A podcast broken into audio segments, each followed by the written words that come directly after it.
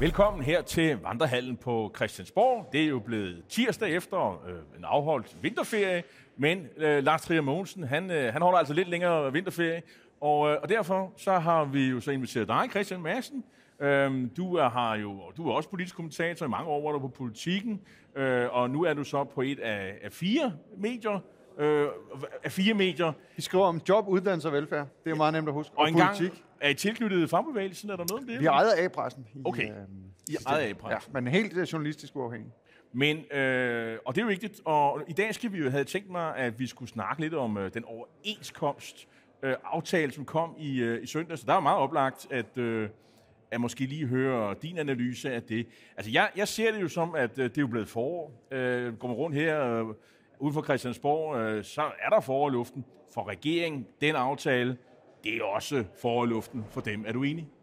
Ja, det er jeg, og det er først og fremmest fordi, at sandsynligheden for den store konflikt, som alle har talt om, den må være, siges, øh, at være sat noget ned efter øh, den aftale, der kom på industriens område her, øh, Jarl. Nu kommer så de næste hørtler, fordi foråret er ikke helt, bøgen er ikke helt sprunget ud nu. Øh, det første, det er selvfølgelig de øvrige øh, områder, der skal komme, transport og byggeri og sådan noget. Der kan stadig blive en masse ballade og forlismand og hvad ved jeg. Men så er der jo hele spørgsmålet om afstemningen. Altså det her spørgsmål skal jo til afstemning hos medlemmerne af fagbevægelsen. Og hvis de vender tommelsorten nedad, fordi de siger, Mette Frederiksen, det der med bededag, det vil vi altså signalere noget utilfredshed med, ja, så kan det hurtigt blive et øh, meget koldt forår for Mette Frederiksen. Men øh, altså, sådan en, øh, en, en aftale der, den ligger, ligger ligesom rammen, og så plejer det, når det plejer, øh, så plejer det ligesom at falde i hak derefter. De siger, så og så meget skal man have de næste to år. Det er jo kort øh, overenskomst. Nogle gange er den jo tre, og nogle gange fire. Det er den toårige. Det er vel fordi, at øh, man, er ikke rigtig, man kan ikke rigtig forudse øh, prisstigninger øh, fremadrettet.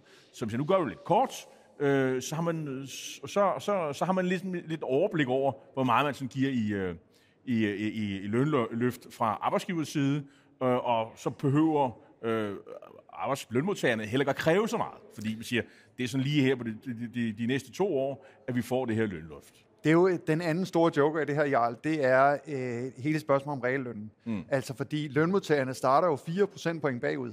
Altså lidt groft sagt, så har der været 4% i lønstigning og 8% inflation, så der er en manko på 4.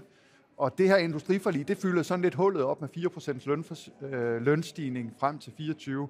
Men hvad så derefter? Resten, det skal man ud og hente lokalt, eller på andre måder øh, få fat i. Så, øh, så det er jo på de lokale virksomheder, at man skal forhandle sig frem til en højere løn. Men man kan sige, der, der er der måske også, okay, hvordan går det i virksomheden? Præcis. Er der plads til, at vi kan give lidt mere løn osv.? Øhm, men altså, når man ser ind i, at det her, det er jo altså, jeg tror det, det har jeg i hvert fald læst mig til, at det er den største reelle, ned, lønsnedgang i 70 år. Det er, jo, det er jo det, man har skulle kunne håndtere. Jeg er meget imponeret over, at vi har overhovedet ikke hørt om et sammenbrud i forhandlingerne. Vi har overhovedet ikke haft, hørt om noget som helst drama mellem dansk industri og CU-industri, som er de to parter, der forhandler. Det har gået stille og roligt bag lukkede døre, ingen problemer. Og pludselig her, midt i, øh, i, øh, midt i februar, Altså, hvorfor er det ikke trukket videre? Hvorfor er, det ikke, er vi ikke hen i marts? Hvorfor har de ikke været fra hinanden? Hvorfor har der ikke været ballade? Det virker som om, at man har simpelthen bare lavet en aftale i, øh, i almindelighed, øh, uden drama. Ja, jeg tror nok, der har været svære forhandlinger i jo, jo, sted, men det er klart, at det man har, altid. Men de, man har jo en realistisk indstilling til det her. Altså Dansk Metal og, og 3 Industri, som er hovedforhandlerne på det her sammen med HK Privat osv., jamen de sidder jo derude på virksomhederne og mærker, om det går godt eller dårligt. Der er jo heller ikke interesseret i at være med til at stille nogle, uh, nogle krav, som kan være med til at, uh, at lukke en virksomhed eller, eller presse den i knæ på, på andre måder. Så jeg tror, der har været en erkendelse fra starten af, at det her reallønsfald, som du taler om, det henter man ikke lige på, på et øjeblik. Altså hele den her situation med Putin og blokeringen af Suezkanalen og alt muligt andet var måske noget, man ikke rigtig kunne forudse. Så er det arbejdsgiverne, der har været Lars, eller er det eller lønmodtageren, der har vist løntilbageholdenhed her? Hvad, hvad, hvem, kan Jamen, vi jeg... udpege en vinder?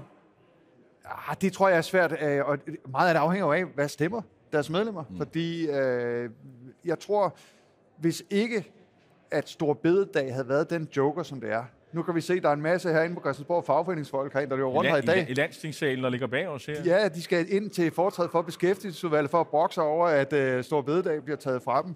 Og det er jo den joker, der er, også i de her overenskomstforhandlinger. Fordi hvis uh, medlemmerne ude på gulvet siger, prøv at høre, Mette Frederiksen, vi gider ikke det der med den bededag og stemmer nej, så øh, bliver det et problem. Og kampen nu for dem er at holde de to dagsordner adskilt. Men øh, lønmodtagerne kan jo også godt se, at det er svære tider, krigen i, i Ukraine, øh, den øh, inflation, der har været, den er jo, den er jo skabt af det. Altså øh, prisstigninger på energi øh, i, i virkeligheden. Så øh, er der ikke en realisme, tror du, blandt lønmodtagere, som siger, ja, okay, øh, det var ikke helt, som vi havde lyst til, men øh, vi, kan, vi kan jo ikke kaste landet ud i sådan en stor konflikt nu, altså midt i, midt i den her internationale krise. Hvad, hvad tænker du? Jamen det tror jeg, der er mange, der tænker på den måde, øh, lige præcis som du siger det er, og der er måske også noget lidt bedaget over sådan noget med en stor stræk, ikke? Mm. Altså det er sådan lidt 70'erne, Anker Jørgensen og, øh, øh, hvad hed den, La Cabana i Herning, og så der er sådan noget sådan lidt, lidt gammeldags over det, som det kan godt være, at tiden er løbet lidt fra. Men, og det er vel også, fordi man har ligesom, altså da man for omkring 20-25 år siden, det som øh, sagde, det der med de lokale lønforhandlinger, det er sådan en, altså det, det, det, det er andet heat, og det blander vi os ikke i. Nu, er det sådan set, nu laver vi noget for, for, øh, for mindstelønnen og normallønsområdet osv., Altså, der skal være sådan en bund, som lægger det hele. Altså, at man, det har vel ligesom taget lidt af dramaet ud allerede øh, dengang for, for cirka 20 år siden.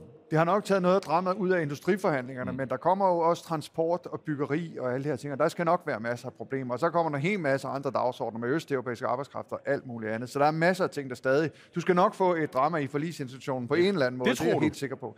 Ja, for nogle af de her områder. Okay. Ikke, ikke, ikke det helt centrale. Men, men her er der jo ligesom lagt et niveau. Og det kan, så det kan uanset om vi handler i, i forlisinstitution og, eller hvis vi øh, ender med et, et, et indgreb, så, er vi, så kommer det til at ligge her omkring. Altså, det, bliver jo ikke meget mere end det her.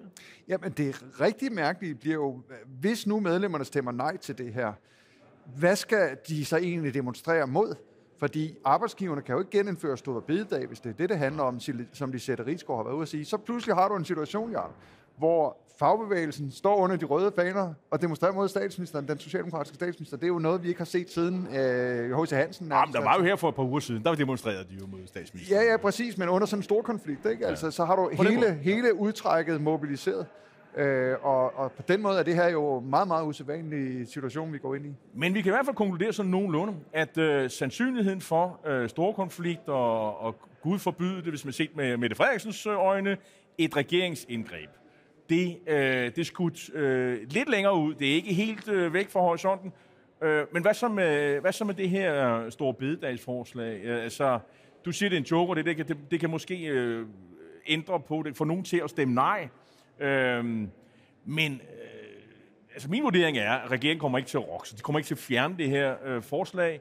Man er for langt ned af, i processen til det her. Øh, det er også noget, man har ligesom givet håndslag på, at det vil man.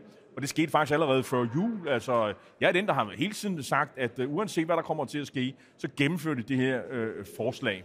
Så, og det ved man jo også godt i fagbevægelsen. Altså, det, det, altså man kan jo hoppe, man kan sprede, man kan holde møder på i landstingssalen. Man, uh, det kommer ikke til at ændre sig. Jo, men uh, du skal huske på, Jarl, der er to faser i det her, fordi det er jo rigtigt, at huset brænder og de har opgivet at slukke ilden og redde Stor Bededag. Men nu handler det om at få øh, sølvtøjet ud af bygningen, inden det er brændt ned. Så den kamp, der det ligesom handler om nu, det er jo at få alle de her tillæg og kompensation for, og hvad med overarbejde, og hvad med dit og hvad med dat. Alle de der detaljer, som faktisk betyder noget i kroner og øre for, for deres medlemmer, at få, uh, få det trukket ud. Så det er det, kampen står med. Jeg tror også, man i fagbevægelsen har kendt. tredje Stor Bededag, det bliver nok svært. Så man prøver på at, at, at, at vinde øh, nogle, nogle, nogle, nogle kampe, øh, hvor der er mulighed for at få nogle gevinster et, et andet sted. Men øh, nu var der jo øh, store, øh, ja, det var ikke stor bededag, der, der var vinterferie i sidste uge. Der skete ikke så meget på Christiansborg, men jeg skal lo, lige love, og, og, og, øh, love for, at der sker mange andre ting, øh, som siger internationalt. Selvfølgelig Ukraine. Biden var i Kiev i går. I dag har Putin holdt en tale øh, for Dumaen, og der var sådan et sikkerhedstopmøde i München, det er helt årligt, hvor statsministeren også mødte op. Øh, udenrigsministeren Lars Løkke, han har været i Washington. Øh, så man er meget aktiv på den der dagsorden i regeringen. Og øh, man må sige, Mette Frederiksen, hun stempler fuldstændig ind øh, sammen med alle de andre med, at øh, Putin, han skal stoppes no matter what. Ja, det må man sige. Altså, øh, og, og sjovt nok er der jo altså stort set politisk enighed om det. Mm. Altså, man har næsten ikke hvad har vi sendt nu? 6 milliarder rundt regnet sådan i, i redde penge øh, til, uh, til Ukraine. Der er jo faktisk ikke sådan rigtig nogen der for alvor her på Christiansborg siger, at det er for dårligt eller noget, som man gør i USA for eksempel, øh, nogle af republikanerne. Ikke? Så at Danmark har helt klart lagt sig i front af den der øh, diskussion. Og man kan jo sige, at, at, at, at hvordan kan man måle konsensus? Det er her dronningen går ud og omfavner politikken, ikke? som hun gjorde i interview i Weekendavisen i fredags. Ikke? Og siger, at Putin nu, er en slyngel. Ja, og nu kommer leoparderne. Ja. Ikke? Altså, med, med, man kan mærke begejstringen i stemmen hos dronningen. Øh, og, og, og så er der selvfølgelig nogle enkelte ryster, og jeg så også en meningsmåling, der sagde, at det var måske 7% af befolkningen, som var decideret imod, at man sendte våben. Så regeringen er fuldstændig opbakken, og der er ikke nogen her, efter at Marie Krav har forladt Folketinget, så er der jo slet ikke nogen, der tør ytre sig, øh, ikke, ikke ytre sig imod det her. Øhm, men der er også øh, en, en, en, en spiller. Øh, altså, Mette Frederiksen, hun fik jo så sagt noget i retning af, at at øh, Putin han skal stoppes, og hvis han ikke bliver stoppet, så fortsætter han i et andet land. Jeg tror Moldova er det, de tænker på, mm. men det kan jo også være måske Georgien, hvad ved jeg.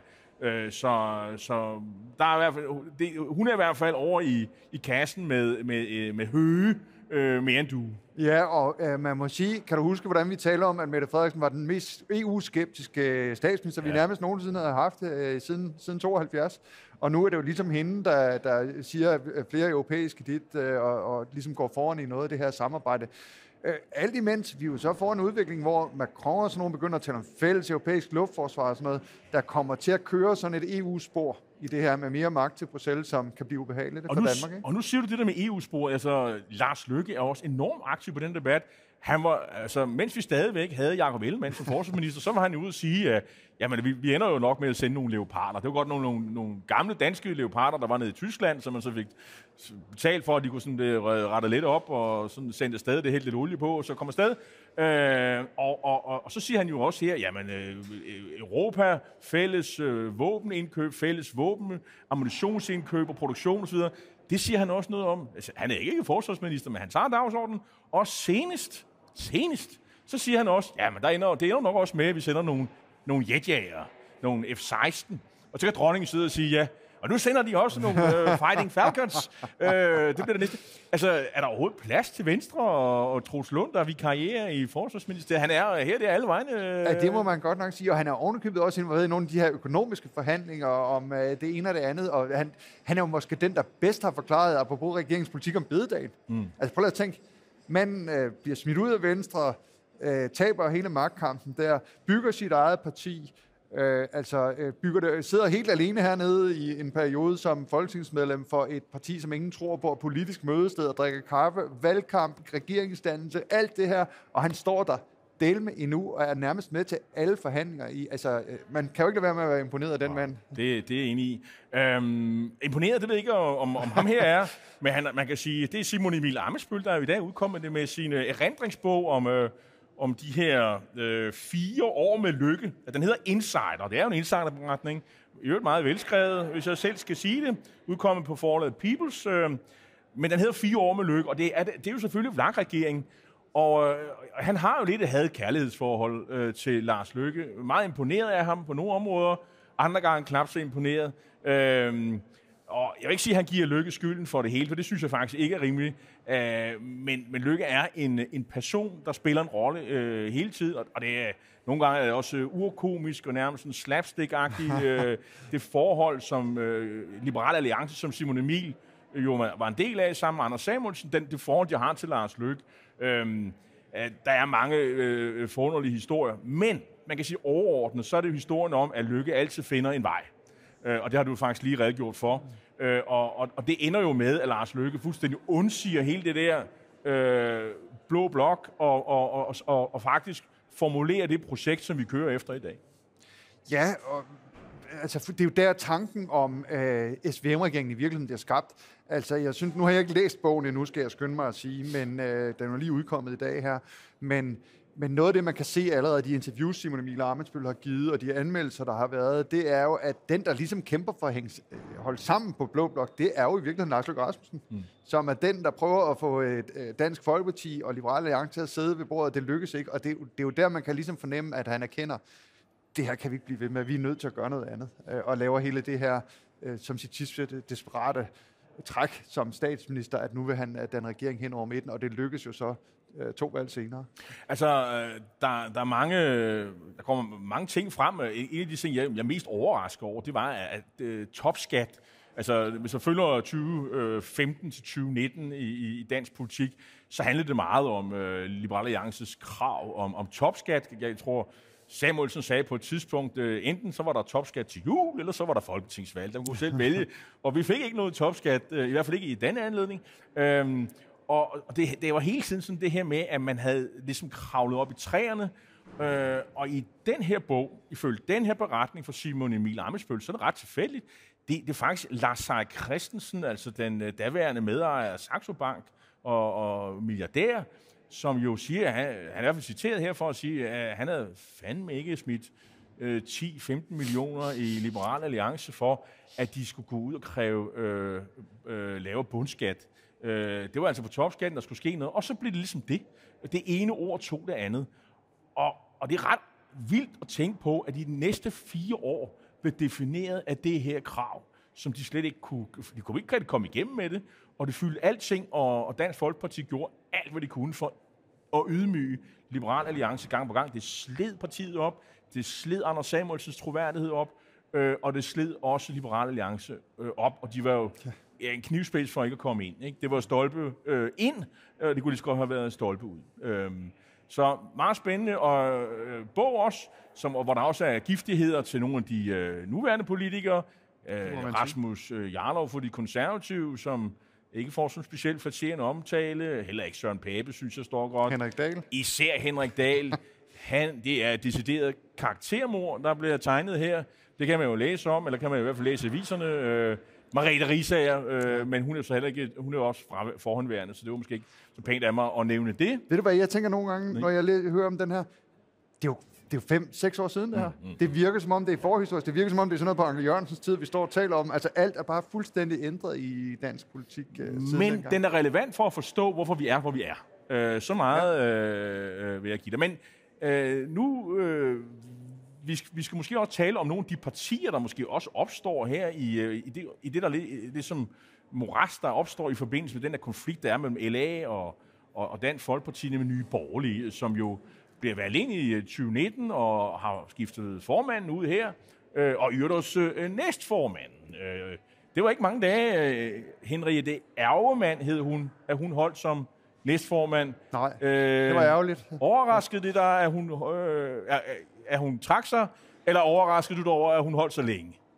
Uh, jeg, jeg kan sige begge dele, det ved jeg. Altså, prøv at høre her. Hvordan i alverden sker det, at man får valgt en person, med det generelle blad til næstformand i et parti, som forsøger at være seriøst. Det forstår altså, jeg ikke, hvad du siger. Altså to tredjedele af de delegerede hos Nye Borgerlige valgte hende som næstformand. Jamen, så de, har, de kender hende, hun har været Øh, hun var, hvad hedder det, kommunalbestyrelsesmedlem er i, i, i, Kalundborg. i Kalundborg, så når hun er jo velkendt, synes hun er velkendt, ja. så... Jamen, men det er jo det, det der er så barok, og det er jo fordi, må man jo bare konkludere, at nogle af de synspunkter, hun har givet udtryk for, de har et klangbund i det parti. Mm. Altså hele den her covid-sammensværgelse, og at World Economic Forum er en, uh, et, et, uh, sådan en international uh, dukkefører for blandt andet vores danske politikere, og alle de her mærkelige sammensværgelsesteorier, som florerer på nettet, de har pludselig fundet et parti i Danmark, nemlig Nye Borgerlige, og de, de har sådan hele tiden ligget ulmet. Men jeg synes også, at Lars Bøje, den nye formand for partiet, han giver det langt mere plads, end Pernille Vermund i virkeligheden gjorde. Han er jo ude at sige, lad du mærke til det, til Ekstrabladet, han ville ikke have brugt den samme retorik, Nej. som Ærgermand brugte. Men altså, mener han også, at, øh, at man skød øh, man var med til at dræbe børn, når man gav dem vacciner mod øh, covid og alle de her andre Altså når det ikke bare var saltvand. Altså, det var, og det kunne jeg forstå, at øh, det, det, var, det, det var det, der fik dråben til at flyde over, ifølge deres øh, organisatoriske næstformand, fordi sådan har de. Det var, det, så var det fordi, at hun hævdede, at øh, den daværende sundhedsminister øh, Magnus Heunicke, og øh, jeg ikke det var sønnen eller datteren, at, at, at der havde han fået saltvand, øh, og så havde barnet fået øh, vaccinen, eller så var det omvendt. Øh, det, var, det var for meget ude på konspirationssporet, øh, ifølge øh, nye Borgerliges næstformand. Der, øh, det var først der, kan man sige, at, øh, at, at man hoppede af sporet. Øh, der blev også sagt alle mulige vanvittige ting om Karen Hækkerup og Søren Pæn og alle mulige andre øh, ærekrænkende beskyldninger. Men, sagde Lars Bøje, det var jo noget, hun havde sagt før hun blev næstformand. Ja. Så der var ingen øh, øh, slinger i valsen. Det er klart. Og jeg er sikker på, at hvis den socialdemokratiske næstformand havde sagt noget vanvittigt, før hun eller han blev valgt, så ville de da selvfølgelig også have sagt, at det er jo ikke en relevant sag, fordi det, ej, det ville de selvfølgelig ikke vel. Hvis man er et seriøst parti, så er man simpelthen nødt til at tjekke sig noget inden. Og øh, det tegner altså et meget tydeligt billede af, at Lars Bøje ikke har styr på butikken endnu. Ja, altså, og, og man kan også sige, måske også på rådgiversiden, er der ikke nogen, der ligesom siger, prøv at høre, det her det kommer ikke til at gå. Altså, man har jo skiftet ud på rådgiversiden. Der var jo ham her, Lars Kåber, øh, som jeg fik indtryk af, havde noget bedre styr på det, end dem, der kører butikken lige nu. Men øh, det, det, det er bare en, en iagtagelse. Øh, noget, der er lidt spøjt, synes jeg, det er, at nu hun så trukket sig som næstformand. Og, og nu kører det så uden øh, politisk næstformand øh, frem til næste gang, der er årsmøde i partiet, som er en gang i oktober-november, øh, altså i år. Kan man være så fræk at sige, at de har ikke nogen, der er driftssikre nok, til de kan vælge en? Ja. Øh, fordi der er nok en af dem, man kunne forestille, man kunne stille op, som har sagt noget, der kunne minde om at være lige så skørt. Øh, eller hvad tænker du? Det tror jeg er meget sandsynligt, og det vi ser lige nu er et parti i sammenbrud, i mine øjne, og en ny partiformand, som i hvert fald indtil nu ikke har vist formatet til at være partileder. Altså, du har mødt Pernille Vermund, jeg har mødt Pernille Vermund. Hun har det der je ne sais quoi, som uh, politikere på det niveau skal have. Har han det endnu? Kan han være den, der overbeviser uh, 2% plus af befolkningen om at stemme der? Så må jeg være fræk og sige, har ja. du set meningsmålingerne? Voxmeter fra uh, i går, uh, der ligger de stadig på de der cirka 3%. Uh, der er ikke noget, der tyder på, at de er faldet sammen uh, som korthus. Kan man forestille sig strategi med at sige, jeg hejser lige et flag, øh, alle jer, der ikke føler jer øh, repræsenteret øh, og får at vide, I er skøre, og I er anti og, og I er men i black, og, og, og I har bare nul tillid til systemet. Kom over til mig. Øh, jeg tager jer alvorligt, jeg skal repræsentere jer, jeg behøver måske ikke til at øh, æde alle jeres synspunkter, men øh, her hos mig, der er I velkomne. Altså, og der er 3 procent, ungefær 120.000 vælgere i det. Er det en strategi, der er holdbar og kan flyve? Kan der være 2%, 3% af det er muligt, men hele den der dronning af højrefløjen, som Pernille Vermund var ved at blive, kan du huske debatten med øh, uh, Thulesen Dahl nede i Sønderjylland op til, uh, til Folketingsvalget, dengang, hvor hvor hun ligesom outshinede ham i virkeligheden, for nu at sige det som er. Nu er de jo begge to fortid, så kan man sige det alt, ikke? Med, og hvor hun ligesom lagde billet ind på at være det nye øh, store parti på den yderste højrefløj i Danmark der tror jeg simpelthen ikke, vi er. Og vi kan jo også se, Jarl, at piranerne, de er jo i vandet nu. Mm. De cirkler rundt om det, det her øh, sårede dyr her. Det må man sige. Øh, altså, Anders Vistesen, medlem af Europaparlamentet øh, for, for Dansk Folkeparti, han skrev et indlæg i går, øh, hvor han dels tordnede mod øh, Nye Borgerlige og øh, Henrik Ærgemann, der fik med grovfilen. Øh, men så var han faktisk også ude efter Inger Støjberg. Øh, og, og det interessante var, at han pludselig øh, kritiserede Inger Støjberg for hendes håndtering af instrukssagen. Og jeg troede ellers, at hele overfløjen var enige om, at Inger Støjberg hun havde gjort det helt rigtigt og sådan noget. Men han bakkede pludselig op om, at det var jo egentlig meget fint, at hun fik den der dom nede i, øh, i, øh, i, i rigsretten, øh, fordi det måtte alle demokratiske personer nok forstå, at hvis hun ville have det der ændret, så måtte hun gå i folketingssalen, og, og det havde været vejen frem, og så kunne de der barnebrud blive skilt og så videre. Øh, men hun gjorde det bare administrativt, og selvom det var lovligt, og så han øh, bakker, altså en DF'er, der er så fremtrædende, som i øvrigt får et retweet på Twitter, og altså bliver omfavnet af Morten Messerschmidt. Øh, det tyder jo på, at der er en kamp på den yderste højrefløj, øh, hvor Inger Støjberg pludselig ikke er den store darling. Hun er en konkurrent, og hun skal sables ned, og det samme med Nye Borgerlige. Lige præcis, ikke? Og øh, Dansk Folkeparti ser jo sit snit til at udnytte den her chance, det må man sige. Jeg tænkte, hvor mange var vi, der var ved at skrive nekrologen over Dansk Folkeparti for øh, ja, øh, to-tre år siden i virkeligheden? Ikke? Øh, nu er det som om, man mærker lidt for i luften hos Dansk Folkeparti, også når man mm. sniffer rundt op i provianthuset, hvor de, øh, de har hjemme. Ja. Det, øh, det bliver spændende at følge, og øh, jeg kan øh, sige til, til jer seere derude, at øh, Christian, du er med igen øh, på næste tirsdag her fra, fra øh, Vandrehallen. Øh, så bliver det spændende at se, om vi har fået et øh, finanslovsforslag, vi kan tale om. Ellers så finder vi på noget andet. Tak fordi I så med.